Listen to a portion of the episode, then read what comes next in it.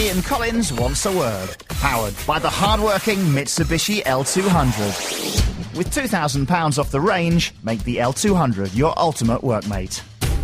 Ladies and gentlemen, my name is Sideshow Kev. There's been an awful lot of speculation due to recent events about the future of Ian Collins Wants a Word as a podcast, as an ongoing podcast.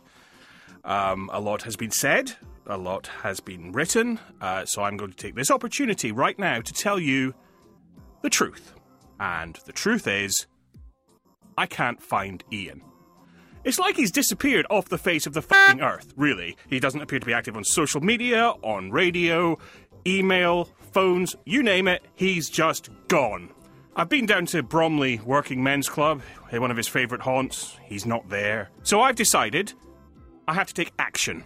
So today, in this very special edition of Wants a Word, a very different edition of Wants a Word, I'm going to be talking to the one man who might, just might, be able to tell me where the fuck Ian Collins has got to. Mike Hansen, That's me, have you seen Ian Collins? Ian Collins. Now that rings a bell. Um, I've not seen. Isn't he on Atlantic Two Five Two now? that was him, yeah. right. Jewish bloke. That was it. That's the guy. yeah. So, uh, No, he's dead, isn't he? Oh no, no, sorry. That's, Well, Gary, I- that's Gary Jacobs. Sorry, I, I, oh, I confused them. you're a terrible man. Um, I don't work there anymore. so, it's been a long time since we've been in the studio together. yes, it has been, hasn't it? Because I think it was uh, it was Ian's last show on that sports station. That's right. Yes, we uh, we drank a lot of beer, then decided to go and say goodbye to him. We did, yeah. Uh, and uh, and the we were- let us on air. I've never listened to that. I couldn't bring I, myself. I, do no. I'm exactly the same. I thought to myself, I, I know that we'd had quite a lot of beer, and then we went. Hmm. Well, the idea was that we were going to go along and say bye and shake hands and go. Yeah. Hmm. But Ian, of course, put us on air, which you later said you knew he was going to do. I, I suspected he would, which is kind of why I was pushing back to Laura that we should go on sooner rather than later. Because she said, "Oh, yeah, we got a bit here. We'll we'll get you on in about forty-five minutes ago." That's a bad idea. As we're sitting in their in their um, green room drinking their beer, Yeah. which we'd stolen from their fridge. Stolen, I think, specifically from Hawksbee and Jacobs, actually. So, It was from their cooler. So, uh, in the interest interest of um, preserving her career, uh, I thought she'd be wise. She was going to put us on there to do it sooner rather than later. Yes, before we got was- completely shit faced. Exactly. And we were halfway there already. Now, I mean, because obviously we sort of, and we're, we're just going to have a chat, really. Hmm. But we've known each other a long time because we had that whole talk radio thing back in the day. And as I recall, you came in on the boat from Canada, started busking Hmm. It was an iceberg. I floated. an iceberg, and then you got a job on talk radio. That's pretty much it, isn't it? Just that, yeah. Within the, fir- uh, the first weekend, I was here. I think. Yeah. In the first weekend you were here. Um, Not really. Yeah. It felt like a weekend. It was just one big blur. How much money did you make from busking? Um, Were you any good? And what? Where was your patch? um, I busked um, mainly on the Piccadilly line, around Piccadilly Station. I think was quite lucrative because what you got was a lot of um, stupid tourists who didn't really understand the denominations of the money. Yeah. So I do remember one Italian man giving me ten pounds, That's all right. and that was great. I mean, this is 1994, you know, so uh, that was quite a lot of money then. So I was mostly out from one silly person. I never made enough to, to earn a living, obviously. Um, so I, I didn't do much. It was just a bit of um, something to keep me out, of the pub. And you've not gone back to it. You've not been tempted to sort of, you know, No, I've moved on to better things. a little bit. Yeah. Well, well. Uh, you can look up Bourbon Street Revival anytime you like. Uh, oh yeah, yeah, because you you have a go, don't you? Yeah, I do. Yeah. You go out to like we play in the 100 Club September 29th. oh, you you start plugging your band on this podcast. Isn't that why I'm here? No, well, no. I mean, you can plug whatever you want, but save it till the end. Okay. You know, All right. Got the early days of talk. Hmm. It's fair to say there were a huge range of different personalities, experience levels, and talent. Hmm. Fair? Yes, that's true. And I think um, what um, united us all, or what we all had in common, at least in the early days, was this um, Love of cheap drugs. Yeah, there was that. Yeah. Uh, proximity to a pub. yeah, Boundless optimism. Yeah. You know what I mean? Like everybody was really thought this is great. And I was thinking about it when you asked me to come along. I was thinking, actually, when you look back on that time, it's mid 90s, you know, middle of Britpop. I'm not putting this in with Cool Britannia, but there is that sort of, or that feeling in the air in Britain of that sort of cool, culturally things were happening. It was, it was a good time. I mean, the biggest global political scandal was, you know, what Bill Clinton was doing with cigars. That's right. You know what yeah, mean? yeah. And um, so the rest of the world was pretty good, and it was it was quite cool to be in Britain at the time. And so there was Britpop was happening. You know, we are on the verge of the new labor mo- movement and all that. And I remember just this real great optimism at Talk at the time, and shared, Uh, it was- shared by everybody. It was going to be the biggest thing in the world. Well, as far as we were concerned. We were, yeah. We were coming in, and this was going to be the biggest radio station, not just in the country, but on the planet. Yeah, and and in the in the feeling in the office before we went on air, like when we were all together during working hours, all in the office, it was really electric. I remember that it was really real buzz, and and so the levels of experience or backgrounds really didn't really matter at Yeah. the time. You know, we just we were all in it together. There's a phrase, and we'd all go to the pub afterwards. It And- certainly mattered when we were actually on the air. Well, th- that was funny. That was my next point. Yeah. Was when how how quickly that optimism turned sour, and um and if I ever get to write the talk radio book, Which I think everybody's writing, by the way. I Just think so. You know. so. Yeah. Um, I will start with the the fact that the very first show to get cancelled on Talk Radio UK was the Success Show. By Sue Plumtree, and the irony in that um, just kind of sums up everything that uh, was so great about Talk, and then quickly went so wrong. And if you remember how, um, and you know, and I think Jeremy Scott was Yeah. quite a visionary guy. And he was the program He director. was a program the director, and um, assisted by Andrew, uh, that um, uh, Marshall an and um, and John Ammonia, and then all the other backers like MS Broadcasting from America and uh, various other people. There was, you know, we were all really excited about this new venture, and then they all got really cold feet really Yeah, quickly. yeah, and if you did. remember, you worked on the show because you know, and this is the, the thing where they um, they kind of you know uh, some of us took their their um, mission statement probably too literally to be because they wanted us to be controversial, not not shocking. We're never going to be shock jocks, but we were meant to be get up people's noses. It's meant to be a bit different, a bit challenging, and some of us took that too far, too quickly. Well, in fairness, I mean, there was this thing with a PR company who, and uh, Sophie, uh, Sophie Wessex was in Hmm. Yes. the PR company. Yeah. Because Wild Al was going to propose to her just to get, because she was engaged to the prince at the point, and we'll, we'll come right. to Al and so on later, probably. The reality is that the whole pitch was shock jocks are coming to the UK by the PR company, which meant that everyone was sitting out going, right, we're going to get these guys before they even go on the air. Yeah. So you've got, uh, like, Tommy Boyd makes a reference to being, um, uh, I can't remember what it was, but there was a reference on the test transmissions, and he got complaints Yeah. to the radio authority uh, because he I can't even remember what word he said. But the test the test transmissions were even getting complaints before the station had started. Mm-hmm. But to a certain degree, we were kind of egged on because if you remember, Tommy, Scott Chisholm, and Moz Dee were sent to LA to see That's how right. American shock jocks do it. Yeah. And Tommy came back. I remember him telling everybody how the producers wound up people who called in and got them really fired up. So there was much more confrontational on and aggressive on air. And it wasn't very British, but that's what we were kind of encouraged to do. And Yeah. some of us, well, they- they obviously got real cold feet really, really quickly. And the first signs of panic, and this is probably the biggest mistake they made, was losing their nerve over the rude awakening. Uh, the yeah, breakfast show, yeah. which you worked on, Well, and yeah, moving yeah. it to the evening show four days before launch. That was just crazy. And that was uh, just because I mean you were hired for overnights. Yeah. That was, you know, uh, you and Wild Al. I was originally hired to do uh, to as a you know producer working on the breakfast show uh, with Moz and Carol.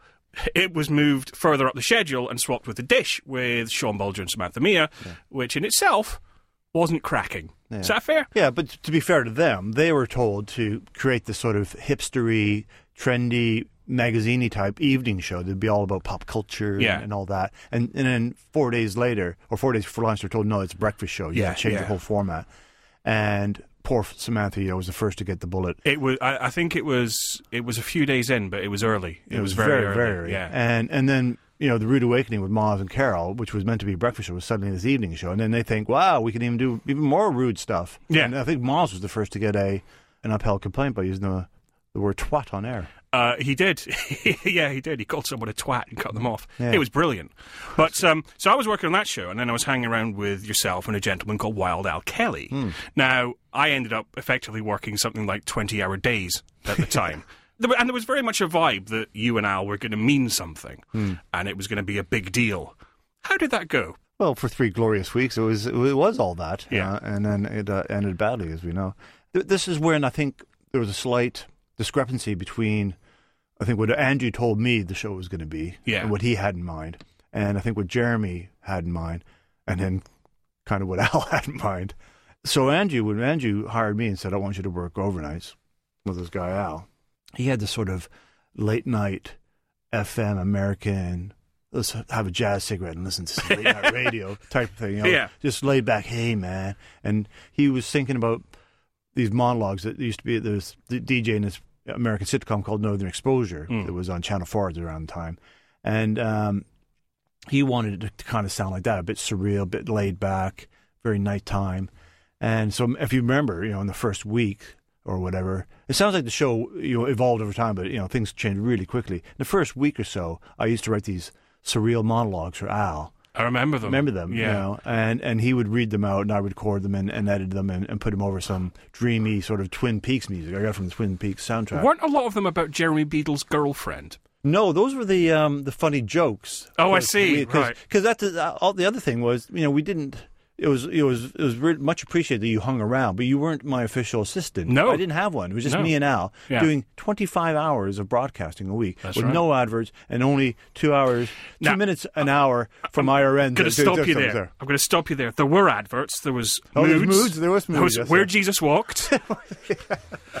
And a couple of others, which were um, true, uh, true, which I think were about two minutes long, and because there there weren't any ads being sold, especially at that time of night, you put them in just to sort of break things up Just a to catch bit your breath. as filler. Yeah.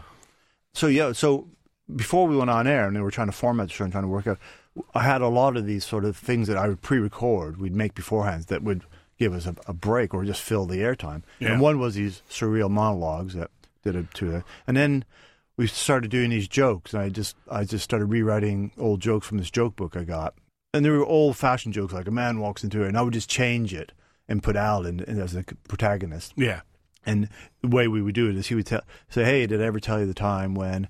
And then there'd be a bit of music I'd mix in underneath, and it was all about Al, the adventures of Al and his dog Spunky. that's right. Yes, And um, and I would just rewrite these jokes, and it would be things like, um, and the one you're thinking about is I can get them both in one shot, right? Yeah. Is that because that was when it was it was me and Al had been out, yeah, and he's telling you the story. I remember he's telling you, "Hey, Kev, That's Mike right. and I were out yeah. out um, hunting, we like we went hunting. I said, "Don't tell the story. I'm very upset." No, no, you got to hear this, Kev. Uh, Mike and I were out, and I was looking through the Periscope, and I saw Mike's girlfriend Lindsay, who also worked at uh, That's right. Talk Radio. Yeah. said um, she's over with Jeremy Beadle. They're together, and I say to Al.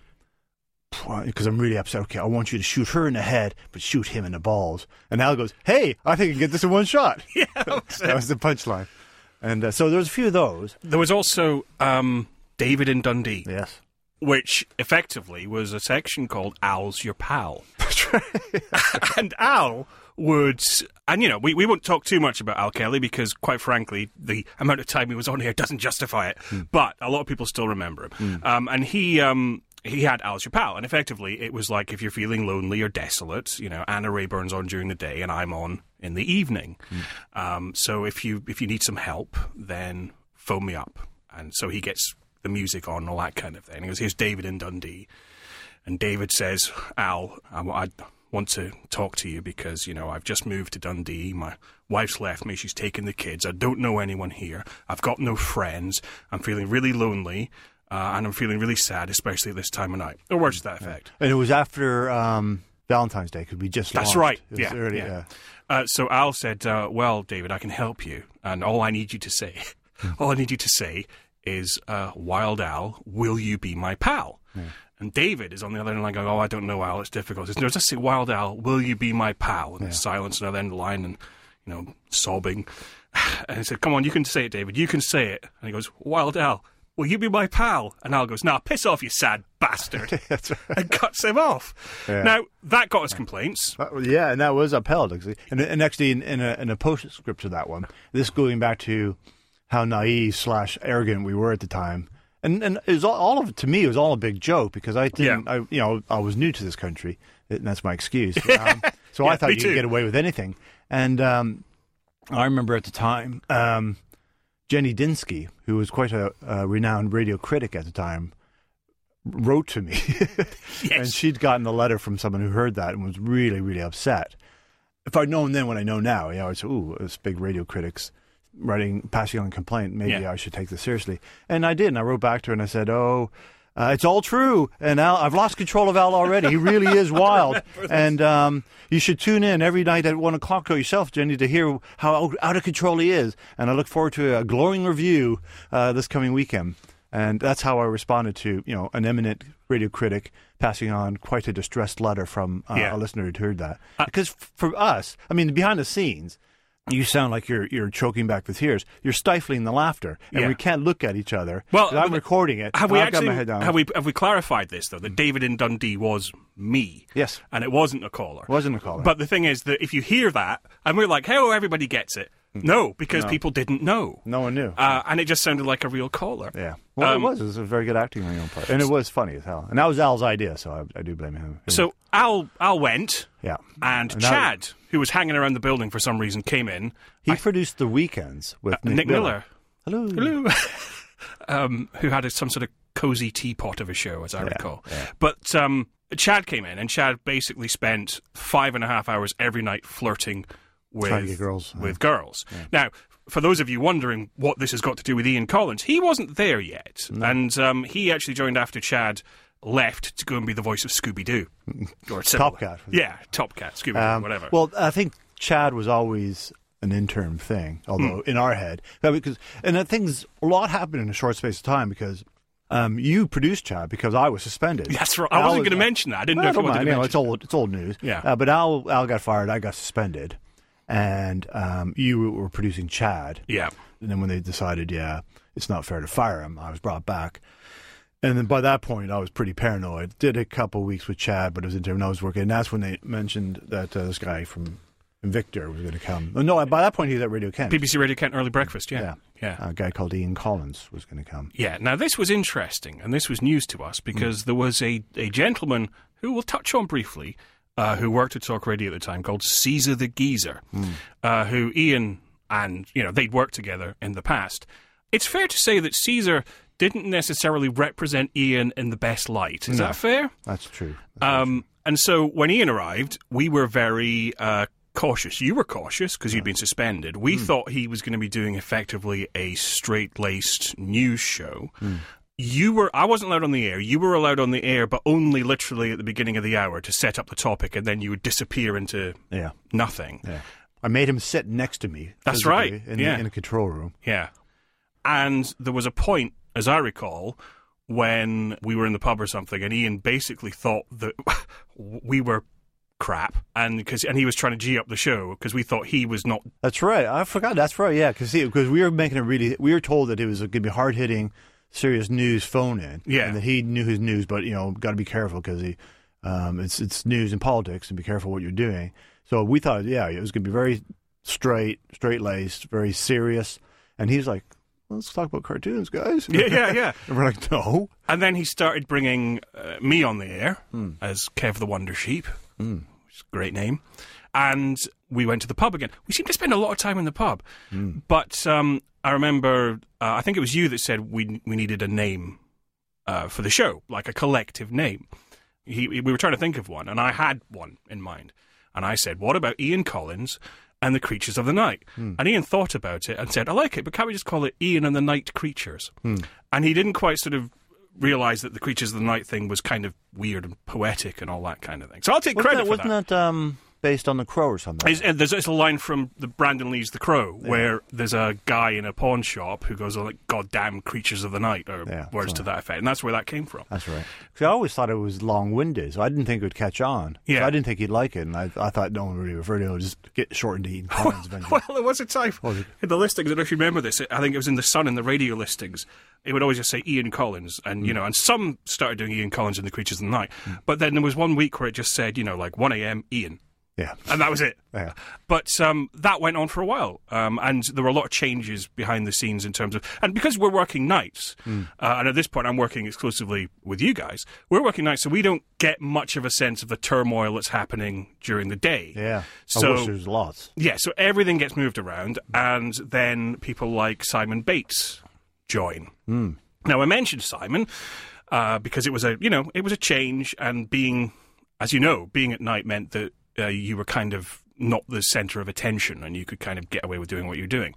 But Simon Bates is best known for a radio feature called Our Tune. Do you have a story about that, Mike? I do actually. Um, one day I happened to be hanging around the office because actually Batesy was quite good to us. he was done. Yeah, He was lovely to us. I have to Yeah. be said. He did trails. He did uh, an hour opener. He did all sorts for yeah, us. yeah. I don't know why, but he was used to the volume of correspondence he would have got on Radio One back in the seventies and eighties when you know Radio One had twenty million listeners. Yes. and on a station that had a little over a million, I think uh, he wasn't always getting the correspondence. And it's fair to say that he was he was doing our tune as a feature, and it was the only song played on the station all day. Yeah. uh, Jonathan King might have played something, yeah. but that's enough about him. exactly. And it was it wasn't yeah, and it was kind of a weird thing to do on a talk station, on a breakfast show on a talk station, which is topical and pacey and all that. To, to stop and read these maudlin letters was was kind of, and I think again that was a weird management decision. I think Jerry Thomas, who who hired him, who'd come from GMTV, kind of just recognized that it's a a, a much loved feature. It was. It you know, was- ten I- years previous to that on a on a pop radio station. They were heading for the sponsorship as well, and I think Yeah. because Kleenex were involved, not because it made you cry, but just because it was a pile of. Hey, Thank you very much. Um, That's a very old joke, now. It is. So I went to Batesy and I said, um, "Can I write an Our Tune?" Because you're Canadian, you've never heard of it. I'd never heard of it, um, and it was you know it was before internet or or anything like that. So there, I had no idea what it was. But I started hearing what he was doing, and um, so I thought, um, "Well, can I write a letter?" And he said, "You, you write me Chudrucker, and, and uh, I'll read it out to you." So, so bizarrely, I sat down with Johnny Gould, and we started writing one. And I don't remember it, but for because what I essentially wanted was Batesy to play Guns N' Roses Yeah, on on the talk radio breakfast show Yeah. at eight in the morning. Because to me, I thought that was funny. it was fun. But the letter I wrote was just full of Rod Stewart references, and I don't know why that was. But we just we just said. Um, I always wanted. She always wore it well, and I asked her when we first went out, "Do you think I'm sexy?" And this it was all these really stupid Rod Stewart ones. Her name was Maggie. She was a bit older than me, and then it all ends up badly and all that. And he did it. He read it out, and he played Paradise City. yeah, I don't think he, from what I understand, from people who worked on the show, he hadn't necessarily, he didn't recognize what Paradise City was until Yeah. it started playing. Yeah. So you know, but that, I mean, that's a great moment, and Yeah. I'm sure our tune now is completely authentic, and you know, it, it's all listener requests. If he still does it, I think he's out on one of the BBC local stations. I think he is, yeah. And and, and Bates was great because he did lots of other things. I mean, he did a, he did a phony. I mean, the other thing we did with Ian is that we went to elaborate lengths to get famous voices to do our openers. That's if you right. remember? Yeah. And I did well. wasn't hard to get, but I got Scott Chisholm to do some. Um, Scott did a um, the TV show Monkey. Yes, he did. Uh, well, he- you wrote that one, yeah. Mm. well, I wrote that, but I remember that back when you didn't necessarily have the internet at your disposal or iTunes or anything, you couldn't find a fucking theme from Monkey anywhere. Yeah. But I think it was Bravo had just started showing it, and I phoned them up, and they said, "Well, we've got one copy of it." Mm. Uh, and I said, "Oh, can I have a copy of that?" And they said, "Well, we don't have anything to copy it on. We can bike you the single." So I had this single from like 1976, and then Scott did the uh, the Monkey Magic opener. They did, and he did a couple ones that I wrote, which was um, "What price Friday? Free, dude." And Yeah, and, yeah, uh, yeah. And he was good, but we also got famous people. Um, I remember went to elaborate uh, lengths to get Nicholas Parsons in, That's right. and I told him we were going to interview him. We had no interest in an interview, and um, we we sat there doing this interview about his glorious career for twenty minutes. And at the end, he just said, "Oh, can you uh, just read that?" Which was, was a sale of a century Yeah. spoof our opener. So he did that, and and um, Trevor McDonald did one. Trevor McDonald did one. Steve Wright, when he first came to talk radio, did one. That's right. Yeah. Uh, and then Batesy did one, and um, It was our tune, wasn't it? He it was did our tune. And what was interesting was um, I mentioned Ian, but I don't mention the creatures by name. I say the creatures, and it says this letter comes from uh, a guy called Ian, uh, who's um, was who's a very sad man and um, was teamed up with two equally sad men, the creatures of the night. And the reason I didn't name it was because you had just left the show right. to go work in daytime, and I didn't have your replacement really in, in place by that point, so No. I didn't have a name to use. So I just left it generic. So Yeah, no, I remember never that. had Bates actually saying my name on the radio, which is crushes me to this day. I'm sure he swore under his breath Hmm. uh, many times at you. But um, because, as you say, I I left the creatures, uh, ended up working in the day. Ended up working with Nick Abbott, and then uh, you know I left, and you stayed there I did. for a long time, working nights, while everything changed again and again and again, and then eventually somebody discovered you still worked there. It's like this rumor about. Um, uh, I think it was a rumor about Annie Nightingale that um, she was actually fired 20 years ago, but somebody forgot to tell her. She kept showing up and no one had the heart. Yeah. Uh, and you were, I mean, you ended up getting, because you worked on nights and then you ended up getting promoted into the day as well, and you stayed there for. a- Well, I guess you went into management, Uh, actually. well, there was a sale, of course. This, Yeah. uh, Mr. Mackenzie purchased the station. and it was a weird thing because we we we were looking forward to Kelvin taking over because it was a weird time where the, there was kind of a the station was in real limbo after a really great 98 1998 was a great year for talk radio Yeah. um, but it, for the station I mean we we got 2 million or just just about 2 million for the first time ever a great lineup because they say Nick Abbott was in the had an evening show weekly Ian was on um, James Whale's in, in the late night slot Paul Ross. Paul Ross was doing breakfast with Carol. So it was, it was a great station. And then the, we settled the weekends. John Simons was the program director. So it really settled. It was really, we was really starting to find our feet, get our voice uh, after name changes and management changes because we'd gone through a lot by that point, and it just seemed to be settling.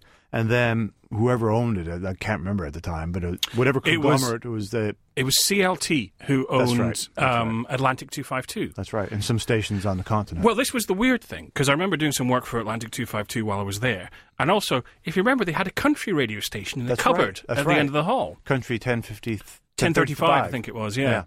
Uh, which was literally one man in a, in, a, in a box with a computer. Yeah, we'd be there at night, getting preparing the show, and the guy would walk in. Hey, how you doing, guys? Go in in the box, and 20 minutes later, come. out. I've just done my four-hour breakfast show. so you just voice track it, Yeah. you know, slot it all in, and press F5, and then import, and then off you'd go. Yeah. Um, so then, yeah, so then there was this limbo. We were just waiting for someone to resolve because nothing was getting done, and you know, equipment was starting to fail. And again, I guess in our naivety, we really thought that Kelvin, this you know, who we knew about from his time at the Sun, Yeah. and a bit at Live TV, but mainly through this book called "Stick It Up Your Punter," which is a history of the Sun. That's right. And Kelvin was just this ranting but really, really colourful character. Mm. And just given the sort of stunts that he pulled while at the Sun, we thought he's going to love us. You know, he's going to love Ian's irreverence and news ability. He's going to love Nick's quirky sense of humor. Yeah. He's going to love Tommy Boyd. Yeah. But the rest of them, oh, they're all going to be gone. Yeah. And us sort of cheeky chappies are going to do really well. And how wrong we were, man. You know, just, his first day, he, he got Tommy and Nick in. And yeah, fired them both. Yeah.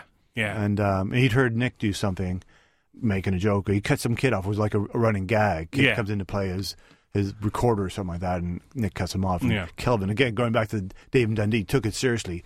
So what Kelvin did was turn him onto a news station, and then around that time, I went to the Caribbean for Christmas, and that's when um, everyone got fired. And I remember um, I was I was in, in Antigua, and my daughter, who was 18 months at the time, had a, an ear infection, so we couldn't fly. So Yeah. I called Ian to tell him I was going to be, uh, I wasn't going to be back, and um, to warn him. And, and he said, "You wouldn't believe what's going on here."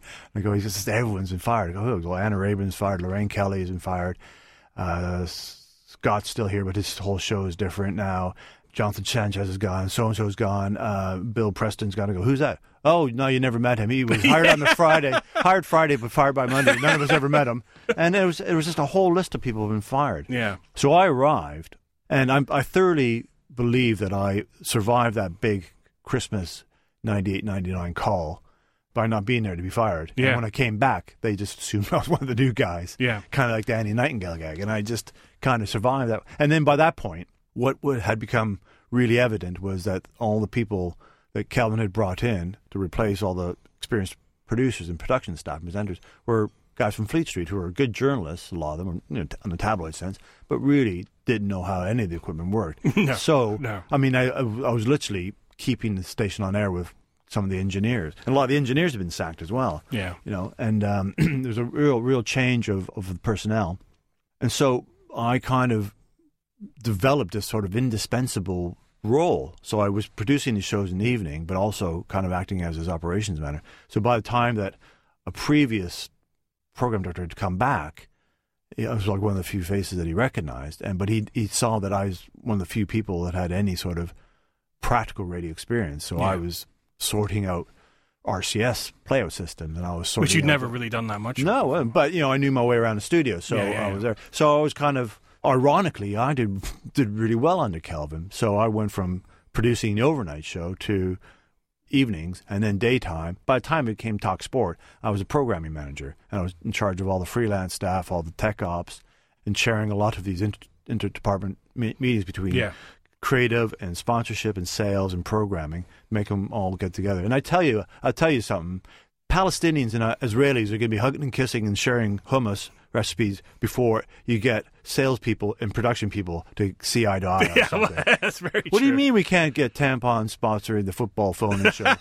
you know, it was uh, that was the kind of shit we had to put up with. Was, And, and you were there for a long time. And the, actually, we did because I I um I went to work elsewhere, and then I travelled the world, and then I came back, Mm. You did. and I was doing stuff with Ian again. But we Yeah. we didn't see each other because again we were back doing uh, firstly creatures, and then doing unbranded later on. And I think Yeah. you'd gone actually at the point that we were doing unbranded. I think by the time you do unbranded, I I, I was gone. But when Yeah. you, when you first came back, because Ian was doing um, ten to one Friday, Saturday, Sunday, wasn't it?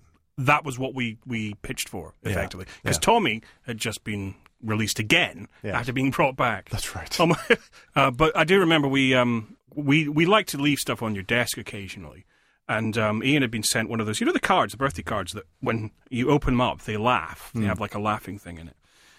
And um, I took that out and I sort of very carefully and elaborately um, stuck it to the bottom of your phone. So effectively, you'd answer the phone and go, dot radio, and he'd be like, "Ah!" We didn't realise you were on holiday and somebody else was doing it. And Ian got a very polite uh, but firm email about, um, yes, very funny. Mike's not here. I'm guessing this was you. Uh, yeah, and then you left and went on and never worked in radio again. So that No, was, no. you know. Well, it's a dying dying industry. Well, isn't it just though? I very much hope this has been interesting. I think it's been quite interesting, hasn't it? It's been interesting to me. I mean, it was a great time. Yeah. that's what I. You know, those, those as I say, those those early days of talk radio were really exciting. For all its stresses and, and weirdness, the, the switch from talk radio to talk sport was quite an interesting thing to be a part of. That's right. Yeah. Um, um, I'm glad I'm not still there. I, I'm doing much more interesting things now. But at, at the Back, back to busking. back to busking. Yeah. Well, the, you know, So as you say, you got the band. You can plug it now. Bourbon Street Revival. Tell us a little bit about that, Mike. Bourbon, Bourbon Street Revival is a band that I set up with some mates, and we play around. Uh, let's say playing 100 clubs Tuesday, September 29th. Played, you know, uh, all over, mainly in, in the uh, southwest. Hey guys, Mike, Kev, I'm here. I'm here, back. What are you? What are you doing here? We can, we can do it. The Wants a Word team are back. We can record and make stuff and brilliant podcasts and What? continue as we were, but with more gusto and bollocks and all manner of things. What? What? What's he doing? You uh, you said that was just me. I, I am not working with that again. I couldn't find him. Mike. No, no, no, no, Mike, Mike, come back, man. Mike, come back, It's gonna be fine. Mike. We can make it work. We had something special, man. A Big Things Media production.